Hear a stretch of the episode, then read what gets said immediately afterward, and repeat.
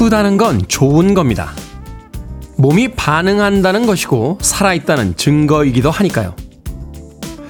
마음이 아프다는 것도 좋은 겁니다. 누군가를 많이 사랑했다는 뜻이고 아직 마음속에 따스함이 남아있다는 의미가 될 테니까요. 주름 하나 없는 얼굴이 이야기를 담지 못하듯 상처 없는 몸과 마음도 자랑할 것만은 아닐 겁니다.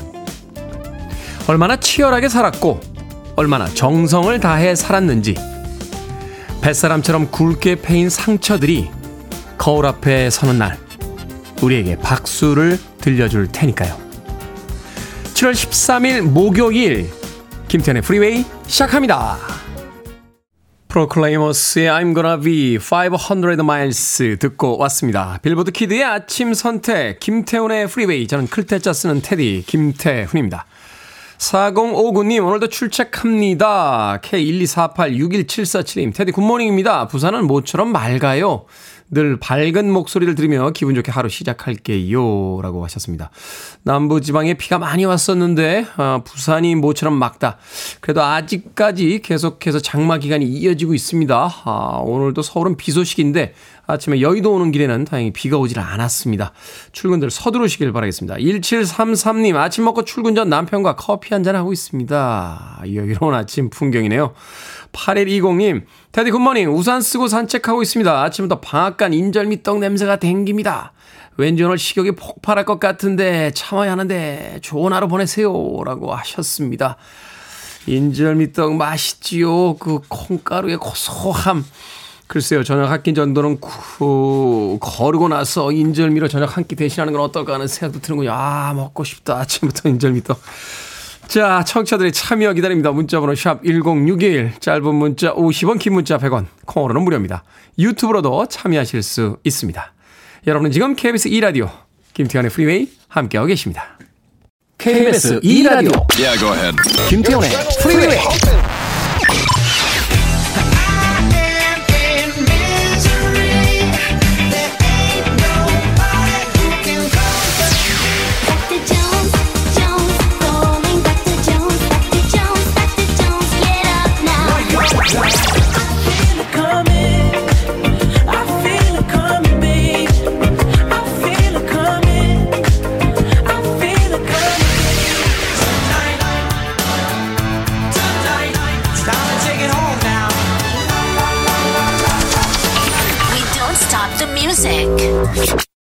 음악 나가는 동안 문득 이름이 유진인 분은 참 좋겠다 하는 생각을 했습니다. 세상에 자신의 이름을 제목으로 단 음악이 한 곡 있으니까요. 최지원님께서 신청해 주신 핑크 마티니의 Hey Eugene 듣고 왔습니다. 아, 5884님, 테디, 전주는 비가 많이 와서 일찍 출근하는 길입니다. 남원까지 가야 하는데 언제 가나요? 한 시간 동안 신나는 방송 부탁드려요. 라고 하셨는데, 한 시간 동안 신나는 방송 부탁드려요. 라고 문자 보내신 거 보니까 한 시간 정도 걸리면 가시겠네요. 남원까지 언제 가나요? 라고 하셨는데, 언제 가나요가 중요한 게 아니라 안전하게 가는 게 중요한 겁니다. 비가 많이 온다고 하니까 평상시보다 속도 늦추시고 조심조심 가시길 바라겠습니다. 5884님. 여유있게 다녀오시라고 아이스 아메리카노 모바일 쿠폰 한 장 보내드리겠습니다. 자, 3534님, 테디, 저 오늘 여권 만들러 갑니다. 생각도 못하고 있다가 어제 갑자기 결정했어요. TV에서 남들 해외여행 가는 거 보면서 나와는 다른 세상이구나 싶어 부러운 마음도 들었었는데 저도 이제 비행기 탈 수 있게 됐습니다. 아직 여행지도 못 정했는데 벌써부터 설렘 반, 걱정 반이네요. 하셨습니다. 그렇죠. 여행지를 정하기보다는 일단 여권을 만드는 겁니다. 그렇죠. 우리가 뭐 자동차를 살 때 어디 갈지 미리 정해놓고 사는 거 아니잖아요. 자동차가 있으면 좋겠다 하고 사는 것처럼 여권 만드시고 나서 세계 이곳저곳으로 어, 자유롭게 여행 다니시길 바라겠습니다. 저는 첫 해외여행을 좀 늦게 했어요. 29살 때. 해외여행은 아니고요. 어, 출장이었죠, 출장. 네, 일본 출장이 저의 첫 해외여행이었는데, 그때 만든 여권 아직도 가지고 있습니다. 예. 그때만큼의 설렘은 없어요. 그 이후에 해외 여행들이. 하지만 그 첫 여행을 갔을 때, 해외여행을 갔을 때 그 설레임이 여전히 남아 있어서 그때 만든 여권, 음, 그 뒤로도 뭐 여권을 몇 개 더 만들었습니다만 그 당시에 만들었던 첫 번째 여권 아직도 가지고 있습니다. 3534님. 자, 장지은님, 아침부터 차 긁었습니다. 하셨는데 괜찮아요. 받은 것보단 낫잖아요. 어, 긁었으면 괜찮아요. 그 정도는 해결됩니다. 5637님, 맨발 걷기가 좋다고 해서, 어, 몇 번 걸었는데 발바닥에 물집 잡혀서 고생 중입니다. 오늘은 신발 신고 걸으면 듣겠습니다. 하셨습니다. 맨발 걷기가 좋다고는 아는데, 저도 맨발 걷기는 잘 안 합니다. 그, 뭐 이렇게 찔릴 수도 있고요. 어, 잘못하면 이렇게 감염될 수도 있어요. 어, 물론 이렇게 바닷가의 모래처럼 나름 또 이렇게 좀 안전하게 느껴지는 곳은 괜찮겠습니다만 도시에서 그렇다고 맨발로 걸을 수는 없고 산에 가서 이제 주로 맨발로 걸으시는데 어, 요새 벌레도 많고요. 어, 그 산에 또 나뭇가지나 돌들 떨어져 있는 곳들 많으니까 가능하면 신발 신고 걸으시는 거 괜찮습니다. 5637님. 장문희님, 테디 안녕하세요. 50대 중반 주부입니다. 중2보다 더 무섭다는 갱년기가 왔나 봐요. 잠을 제대로 못 자니까 하루가 너무 피곤합니다. 오늘도 비몽사몽으로 일어나 출근합니다. 테디님의 활기찬 목소리로 저 좀 깨워주세요. 라고 하셨습니다. 지나갑니다. 저도 밤에 고백하는데 한 두 번 정도 깹니다. 깨고 나서 휴대폰 보면 참 잘 못 잡니다. 휴대폰 보지 마시고 깼다가 그냥 다시 눈 감으시면 됩니다. 지나가겠죠? 4015님과 5475님, 박향자님, 윤은지님께서 신청하신 음악 바비 맥퍼린 Don't worry, be happy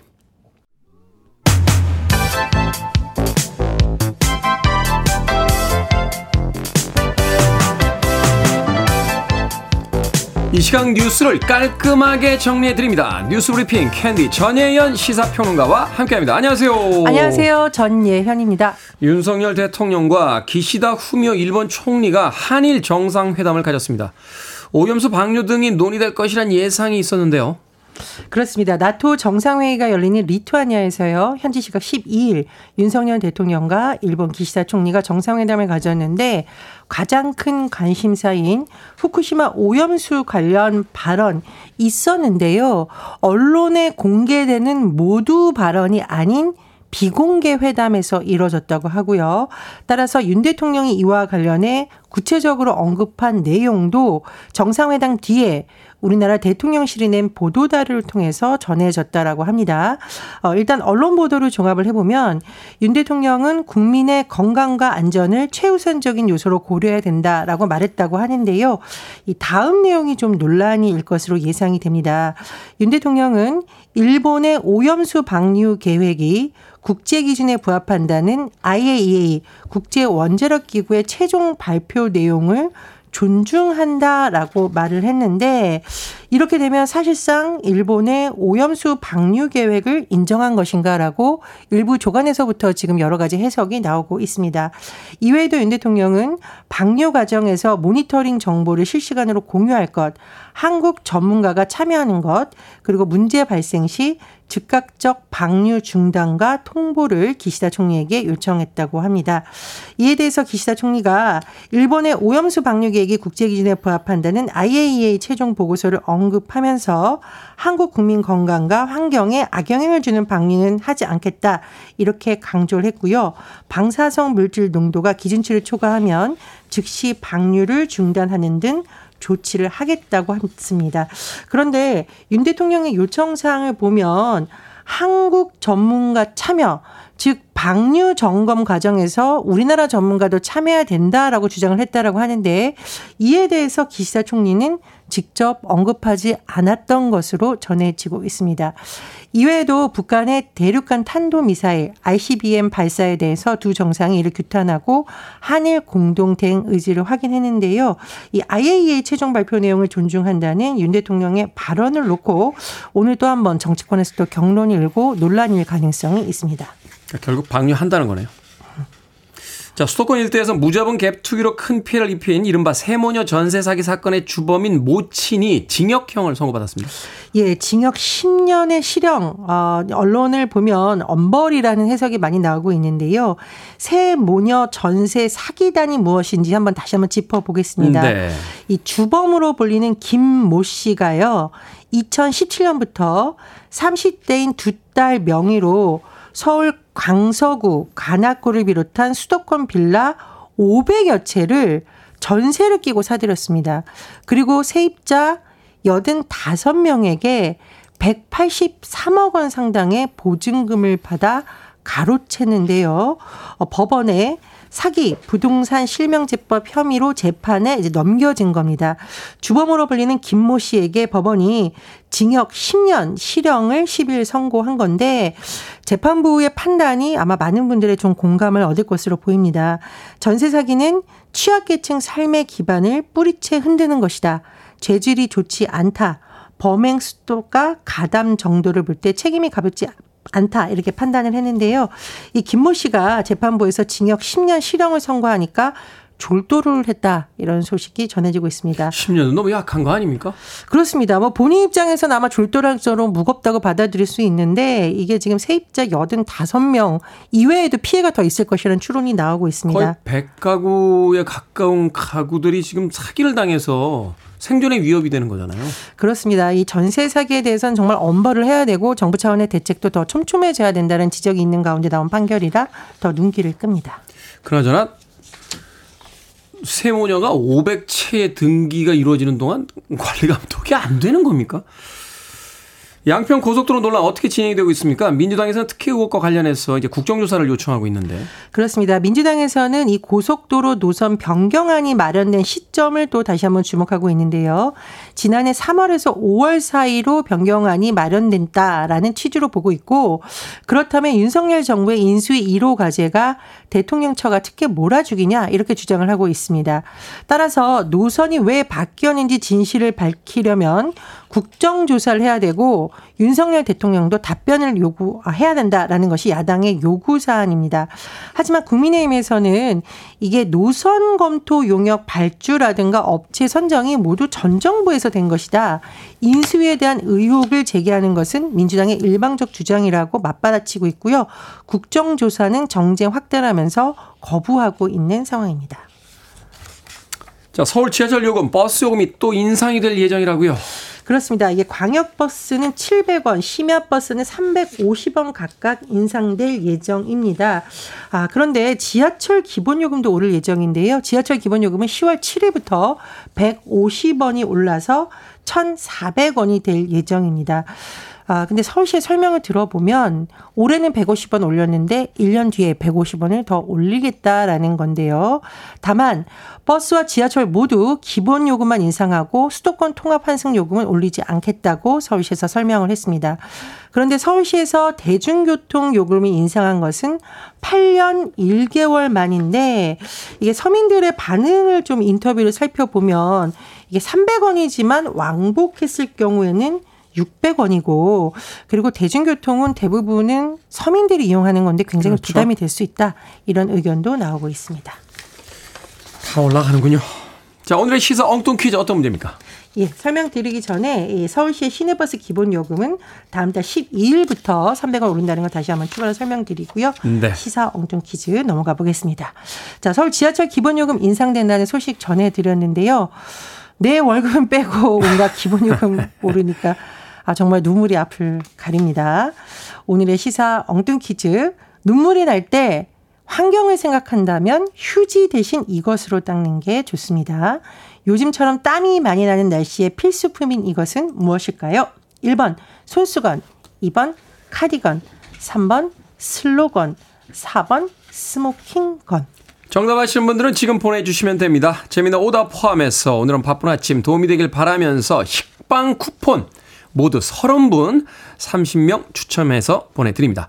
환경을 위한다면 눈물이 날 때 휴지 대신 이것으로 닦는 게 좋죠. 요즘처럼 땀이 많이 나는 날씨에 필수품인 이것은 무엇일까요? 1번은 손수건, 2번은 카디건, 3번은 슬로건, 4번은 스모킹건 되겠습니다. 문자번호 샵 1061, 짧은 문자 50원, 긴 문자 100원, 콩으로는 무료입니다. 뉴스 브리핑 전혜연 시사평론가와 함께했습니다. 고맙습니다. 감사합니다.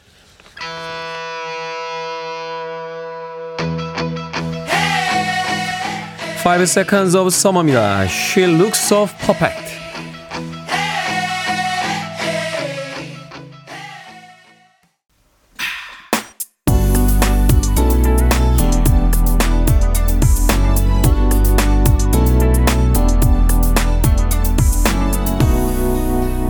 김태훈의 Freeway.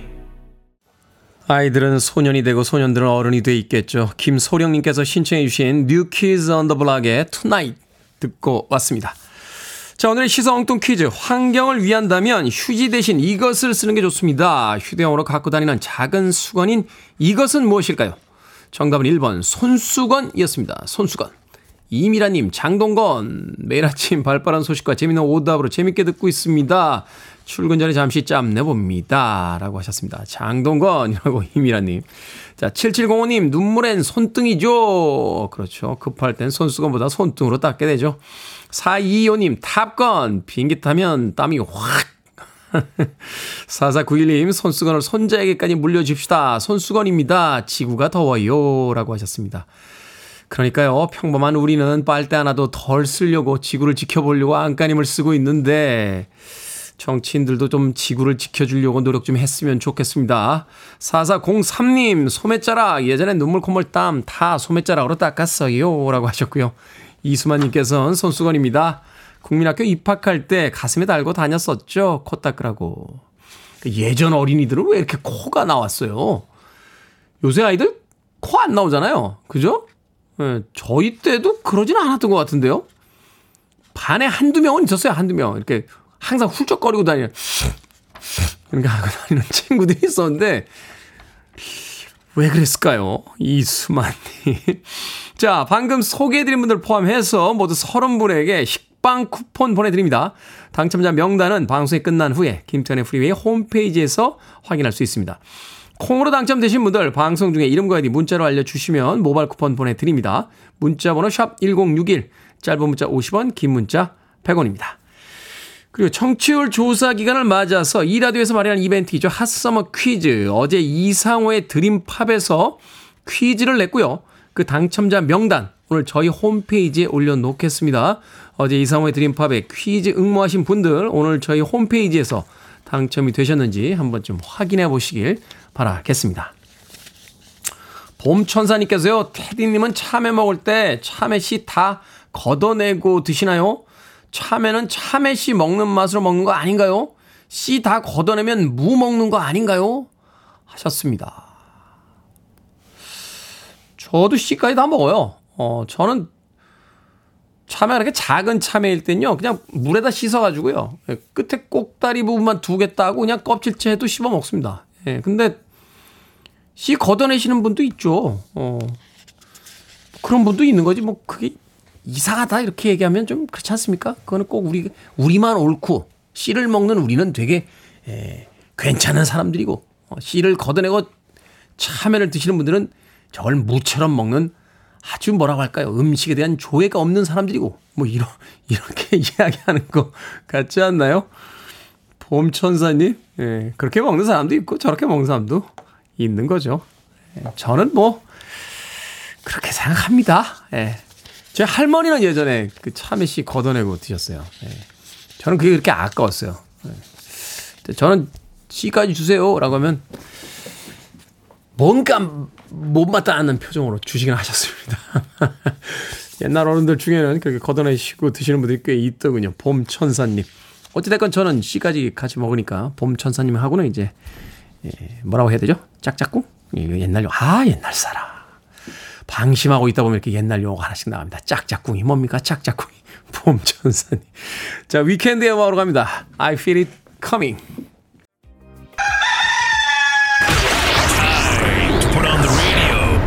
김태훈의 Freeway. Are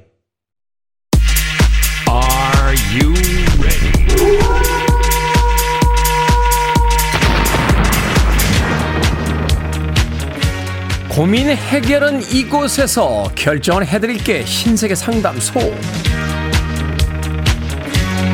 Barbara Streisand. 4800님 남편이 이상한 아재 개그를 자꾸 하는데 재미도 없고 왜 저러나 싶기도 합니다. 그냥 듣고 있을까요? 아니면 하지 말라고 할까요? 들어줍시다. 안 들어주시면 밖에 나가서 합니다. 신재수님 아침마다 댕댕이들 케어하느라 허둥대기 일수입니다. 딸이 하기로 했는데 본인 챙기기도 바빠서 제 일이 되어버렸어요. 딸이 하도록 내버려 둘까요? 아니면 제가 계속 해야 할까요? 계속 합시다. 그냥 일이 아니라 살아있는 생명이잖아요. 누구라도 먼저 돌봐야죠.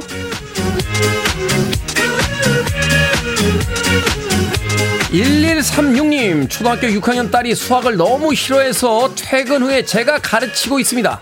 수학은 좀 나아졌지만 대신 부녀 관계가 멀어지네요. 딸은 싫어하지만 저는 매일 2시간 아이와 보내는 시간이 좋습니다. 수학 수업을 계속해야 할까요? 아니면 하지 말까요? 하지 마세요, 어머니. 딸이 집에 왔는데 또 학교 온 것 같은 기분이 들면 안 되잖아요, 어머니. 공부 못해도 KBS에서 DJ 합니다, 어머니.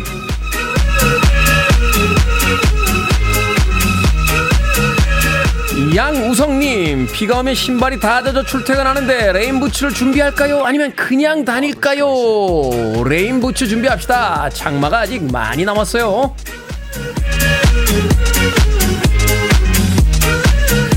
방금 소개해드린 네 분에게 선물도 보내드립니다. 코너 뽑힌 분들은 방송 중에 이름과 아이디 문자로 알려주세요.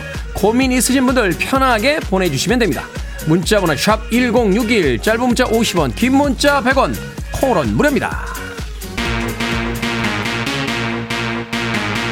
자, 오늘 목요일이니까 슬슬 주말권으로 들어가고 있죠. 2 Unlimited, No Limit.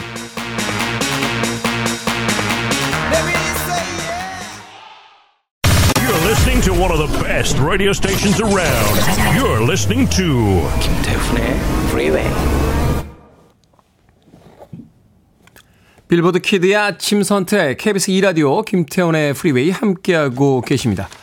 장희숙님께서 부녀는 아버지와 딸이어요 태디라고 어, 제가 아까 신세계 상담소 할 때 부녀 관계인데 어머니라고 했더니 실수했다라고 많은 분들의 제보가 들어오고 있습니다.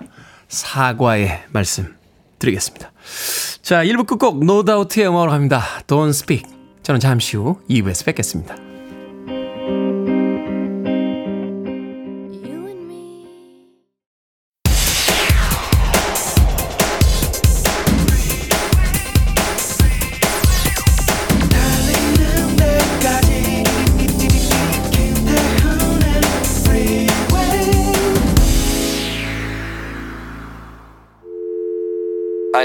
Arms around me. I need to feel your touch.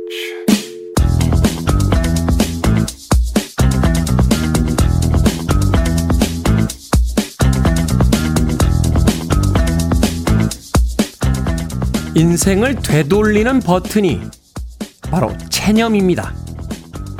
최악의 상황에서는 체념하는 수밖에 길이 없죠. 인간에게는 아집이라는 녀석이 있어서 체념을 기피하지만 그래도 체념해야 할 때는 그냥 놓아주어야 합니다. 집착해서 절망이 싹트기도 하고 체념해서 희망을 찾기도 하니까요.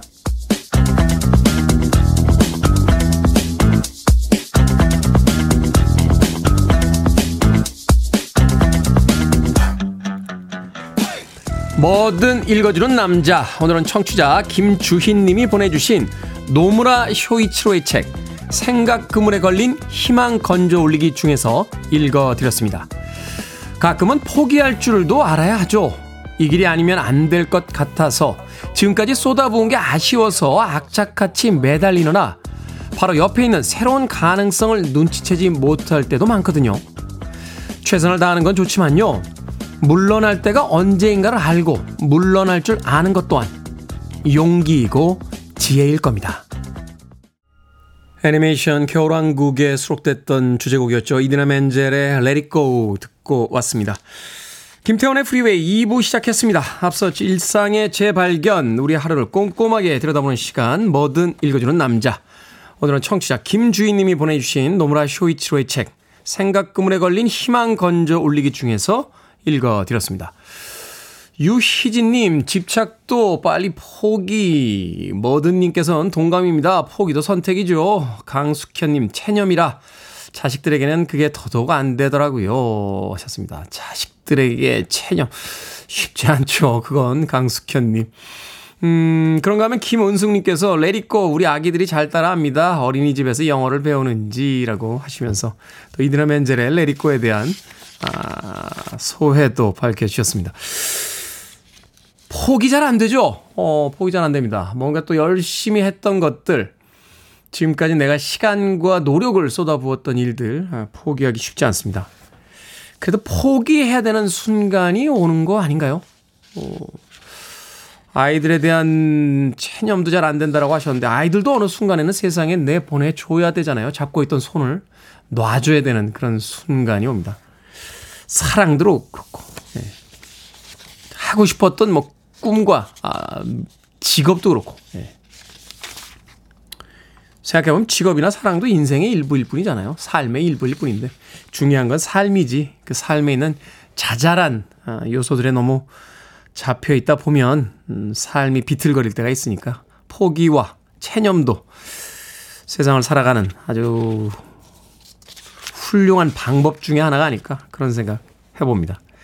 자, 뭐든 읽어주는 남자. 여러분 주변에 의미 있는 문구라면 뭐든지 읽어드리겠습니다. 김태현의 프리웨이 검색하고 들어오셔서 홈페이지 게시판 사용하시면 됩니다. 말머리 뭐든 달아서 문자로도 참여 가능하고요. 문자 번호는 샵1061, 짧은 문자는 50원, 긴 문자는 100원, 콩으로는 무료입니다. 아, 오늘 채택된 청취자 김주인님에게 촉촉한 카스테라와 아메리카노 두 잔 모바일 쿠폰 보내드리겠습니다.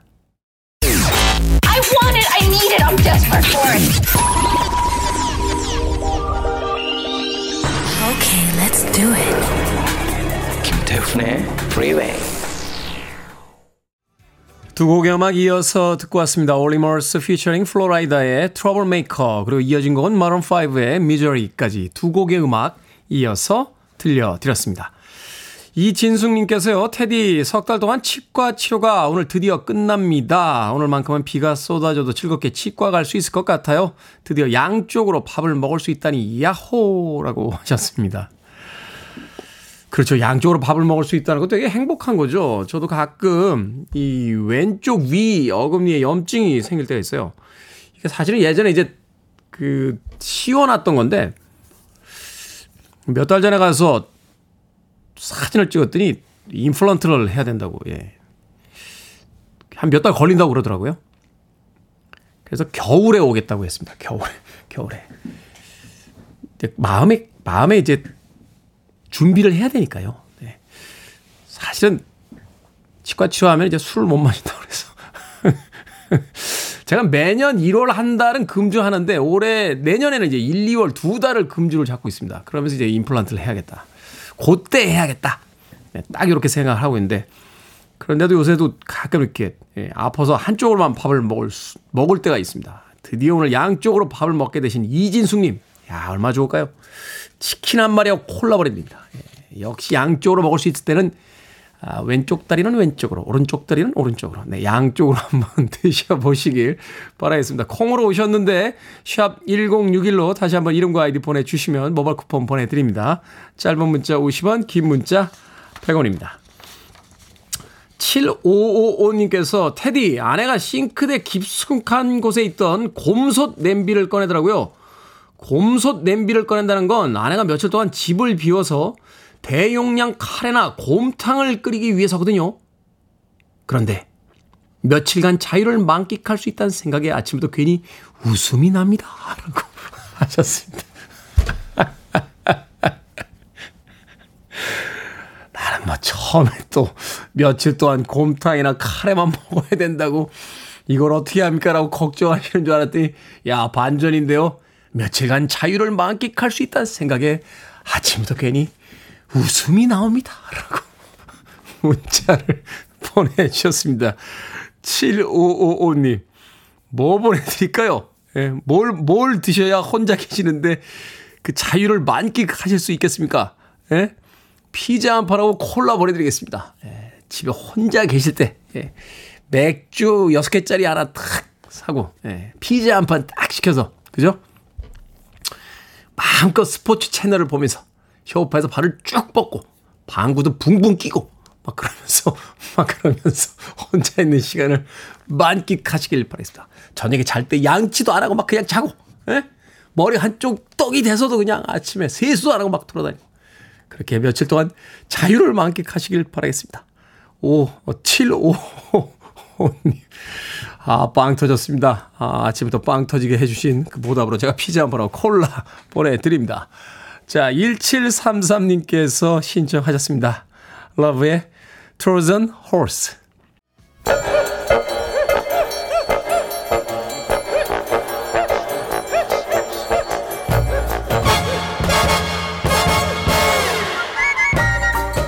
온라인 세상 속 촌철살인 해악과 위트가 돋보이는 댓글들을 골라봤습니다.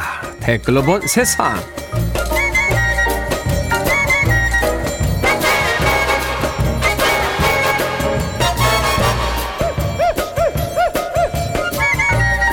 첫 번째 댓글로 본 세상. 미국 캘리포니아 주에 사는 여성이요. 통기타를 치며 노래하는 영상을 올렸습니다. 그때 뒤쪽에 열려있던 창문으로 매 한 마리가 들어왔는데요. 노래 연습에 심취한 여성은 매가 들어온 것도 알아차리지 못하다가 마르티즈가 한참이나 짖자 뒤늦게 매의 존재를 알아차렸습니다. 놀라 도망가면서 노트북과 무선 이어폰을 올려둔 책상에 음료수를 쏟기도 했는데요. 매는 마르티즈가 짖는 소리에 다시 창밖으로 날아갔다는군요. 여기에 달린 댓글들입니다. 루비님. 씁쓸하네요. 아름다운 음악 소리에 이끌려 가까이에서 듣고 싶어 왔는데 모질게 내쫓아 버리네요. 라파엘로님. 매가 들어온 것보다 노트북에 음료수 쏟아지는 거 보고 정말 경악했습니다. 매는 그저 창문으로 들어온 것 뿐인데 너무 크게 놀라신 것 아닌가요? 음악 들어온 매가 오히려 더 뻘쭘했겠는데요?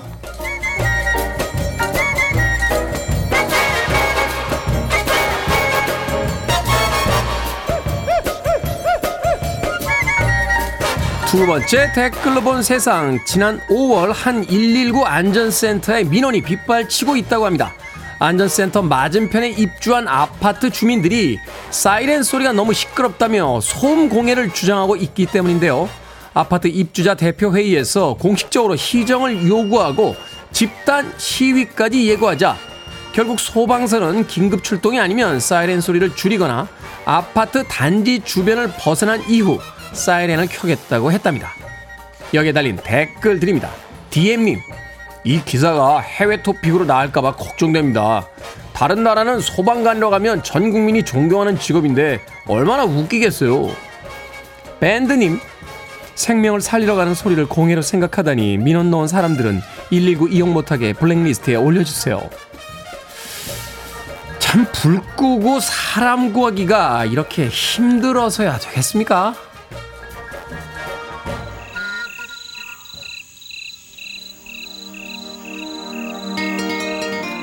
아쿠아입니다. 닥터 존스.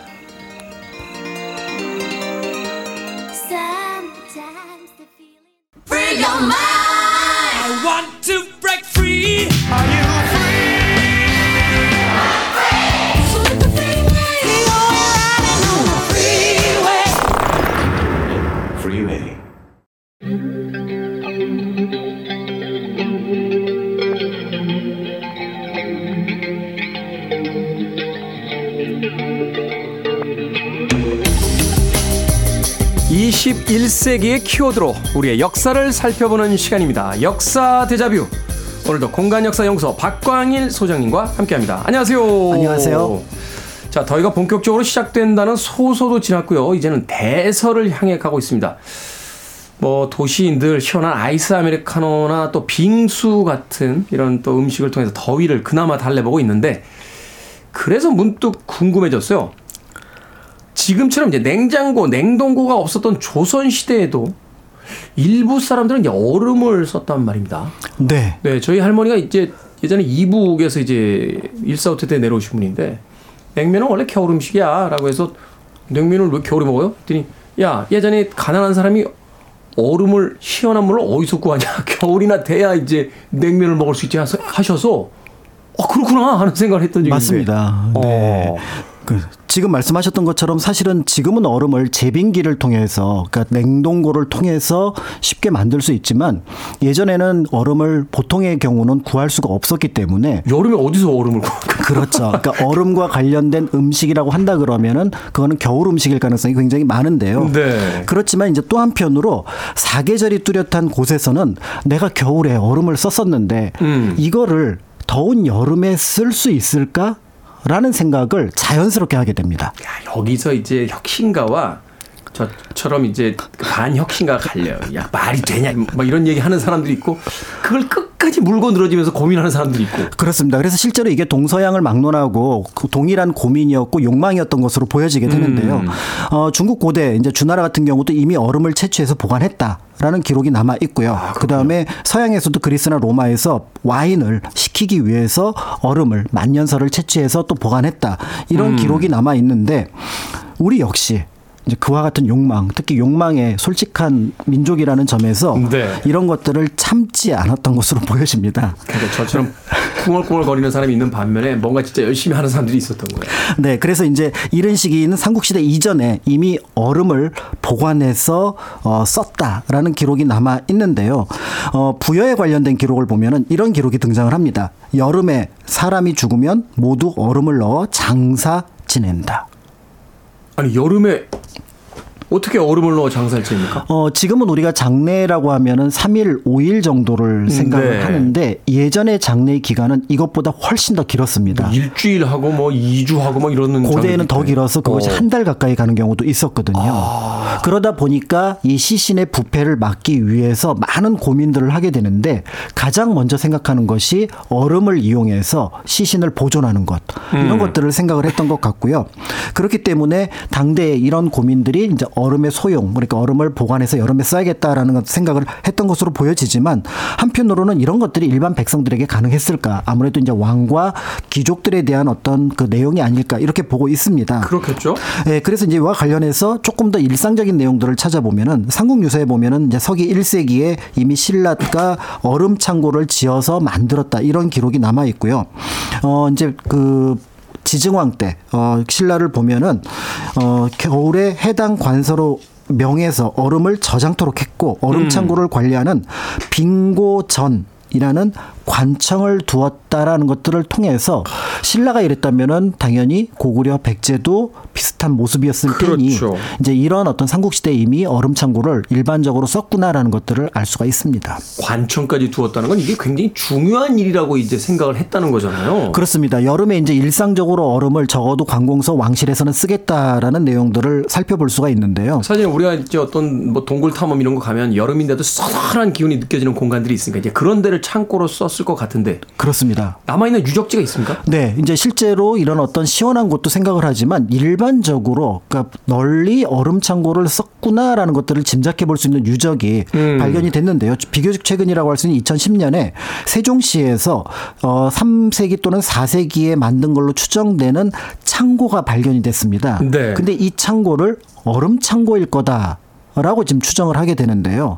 얼음 창고로 이제 추정하는 이유는 일반적인 창고하고 다르게 가스가 빠져나가는 구멍을 만들어 놨습니다.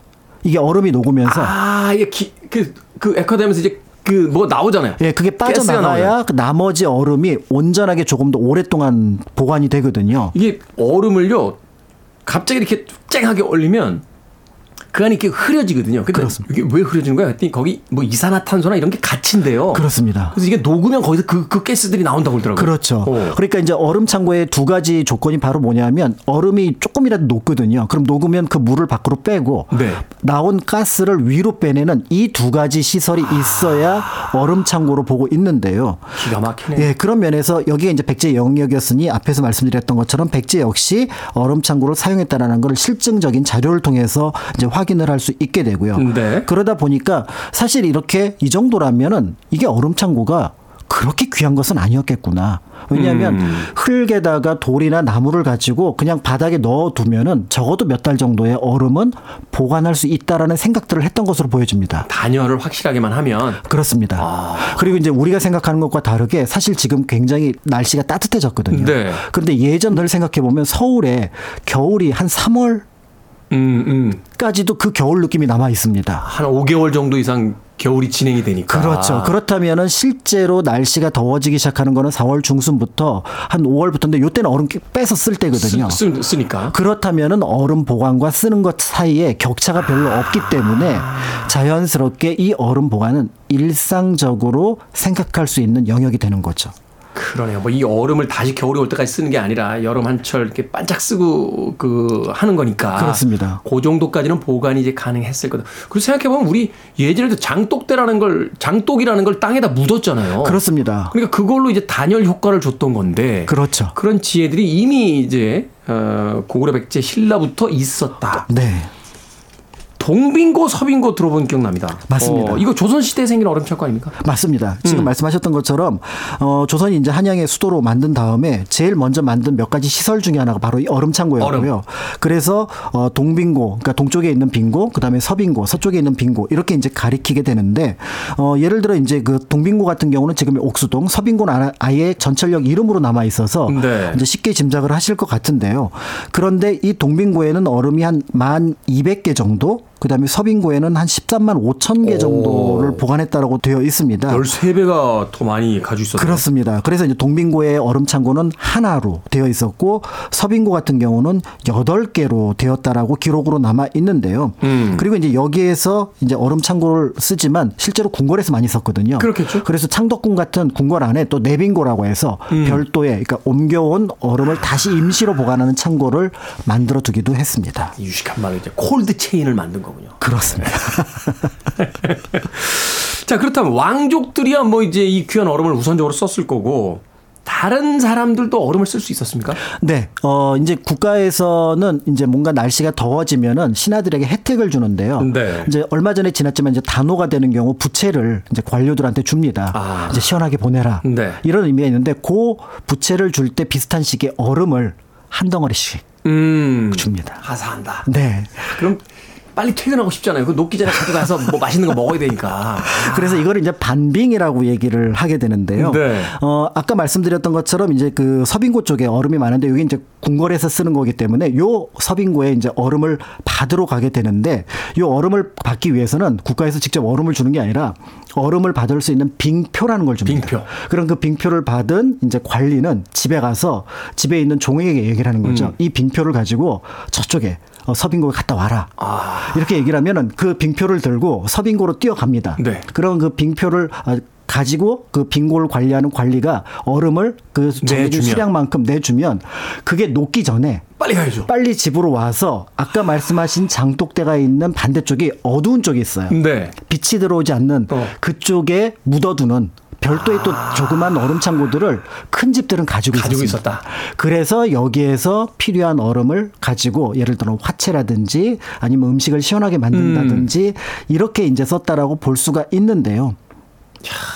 이제 제 그 기억이 왜 나냐면요. 예전에 그 이렇게 화로회를 뜨면 이렇게 부, 저 이렇게 물고기가 입을 뻐끔뻐끔 하는 경우가 있었어요. 근데 그걸 그걸 보시겠다고. 네. 제가 군대 있을 때 운전병이었는데 그 입을 뻐끔뻐끔 거릴 때 빨리 가야 돼요. 사단장님한테. 그 기억이 납니다. 종들이 얼마나 뛰었겠습니까? 얼음이 녹을까봐. 야, 서빙고 동빙고 가까운 집이면 모르는데 해필이면 그 중간에 있는 집 노비들이면 정말 겁나게 뛰어가야 했을 것 그렇죠. 그러니까 얼음이 가볍지도 않은데요. 그런 면에서 볼 때 이제 조선시대 물론 얼음을 쓸 수는 있었지만 귀한 물건이었던 거는 분명했고요. 네. 그러다 보니까 이제 도둑들의 표적이 되기도 해서 선조 때 기록을 보면은 서빙고의 얼음을 도둑 맞아서 큰일 났다. 라는 게 실록 기록에 남아 있기도 해서 당시에 얼음 도둑이 횡행했구나라는 것들도 같이 알 수가 수 있습니다. 되는 거죠. 네. Vanilla Ice의 음악 한 곡 듣고 얼음 이야기 계속 나눠보도록 하겠습니다. Ice Ice Baby. Billboard Kid의 아침 선택 KBS 2라디오 김태훈의 Freeway 역사 데자뷰 박광일 소장님과 함께 오늘은 얼음에 대한 역사 속 이야기 나눠보고 있습니다. 자, 앞서 정부에서 발급한 이 빙표를 가지고 가면 얼음을 받을 수 있다라고 말씀을 해 주셨습니다. 아이스 식혜를 먹었으면 제일 좋았겠습니다만 이 귀한 얼음을 가지고 그렇게 먹었을 것 같지는 않고 네. 어떻게 활용을 했습니까? 그러니까 당시에 이제 음식 자체를 얼음을 활용한 음식이라기보다는 그 음식을 시원하게 만들어서 먹는 정도 이제 음. 이렇게 이제 보여지기도 하고요. 그다음에 이제 공공 영역에서는 이것이 음식물을 보관하는 그러니까 재료를 보관하는 역할을 했던 것으로 보여집니다. 그러니까 부패하지 않도록. 네, 그래서 이와 관련해서 굉장히 흥미로운 기록이 남아 있는데요. 진상품을 안산에서 이제 서울로 보냅니다. 근데 그 안산의 진상품은 추정컨대 거기에 그 사홍원에서 운영하는 밴댕이를 잡아서 젓갈로 만드는 그 관청이 따로 있었거든요. 음, 네네. 그러니까 이거를 아마 생 밴댕이를 보냈던 걸로 보여요. 그러면 이게 또 부패 위험이 크죠. 네, 그러니까 이제 이게 한양에 도착을 했는데 상한 겁니다. 큰일 났네. 그래서 안성군수를. 파직시키고 아니, 잠깐. 그 다음에 밴댕이 상했다고 군수를 파직시켰 어, 파직시키고요. 그 다음에 이게 음식을 어, 밴댕이 속이죠, 그러면. 이 음식을 관장하는 관청이 이제 사홍원이니까 사홍원 제조도 역시 파직해라라는 명령이 떨어졌는데 그래서 밴, 밴댕이 속이 거기서 나온 건가요? 그런데 여기에 이제 그 근거가 뭐냐면 얼음을 제대로 채우지 않았다. 아, 그러니까 할 일을 하지 않았다. 그렇습니다. 얼음을 넉넉하게 채워서 한양까지 오고 가는 게 한두 번이 아니었을 텐데 음. 왜그 책무를 소홀히 했느냐 이런 의미에서 이제 파직을 했고요. 이걸 네. 통해서 짐작해 볼 수 있는 게 바로 뭐냐면 당시에 지방 관청에서도 음. 얼음을 썼다는 점 그렇기 때문에 지방 관청 역시 얼음 창고들이 만들어져 있었구나라는 것들을 알 수가 있고요. 네.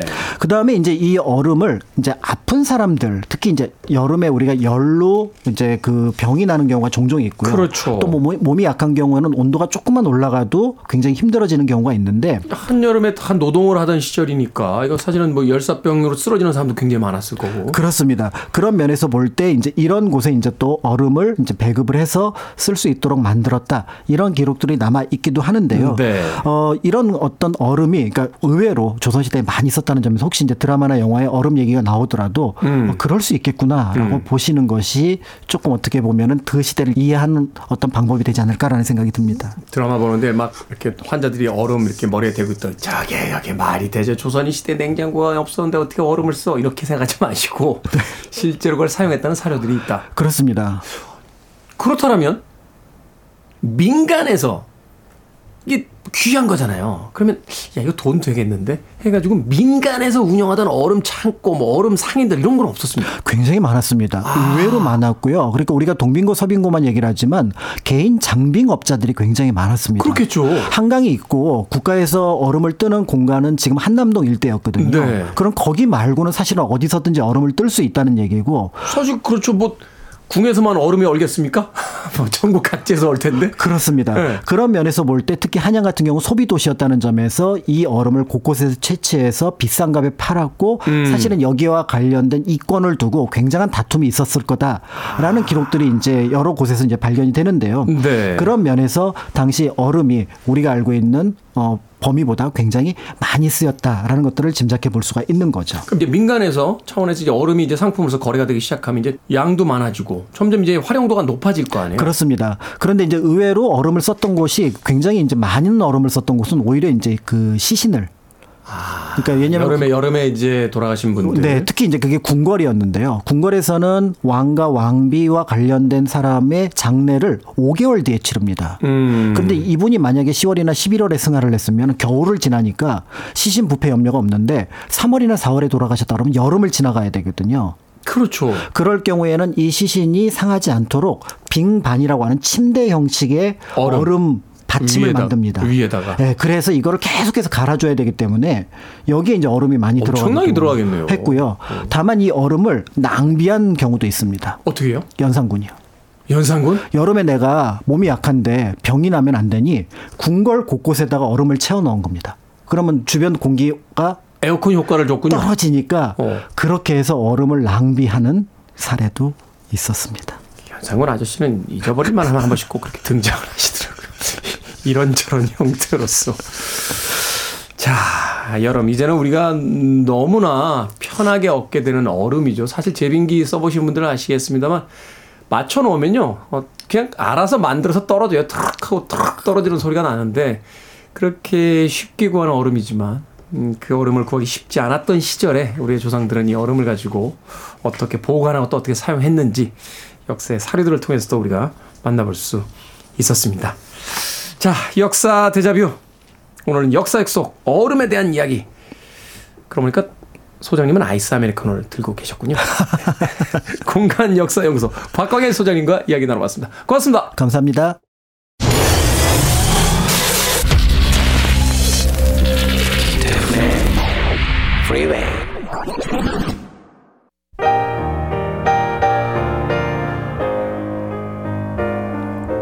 KBS 라디오 김태훈의 Freeway 오늘 방송 여기까지입니다.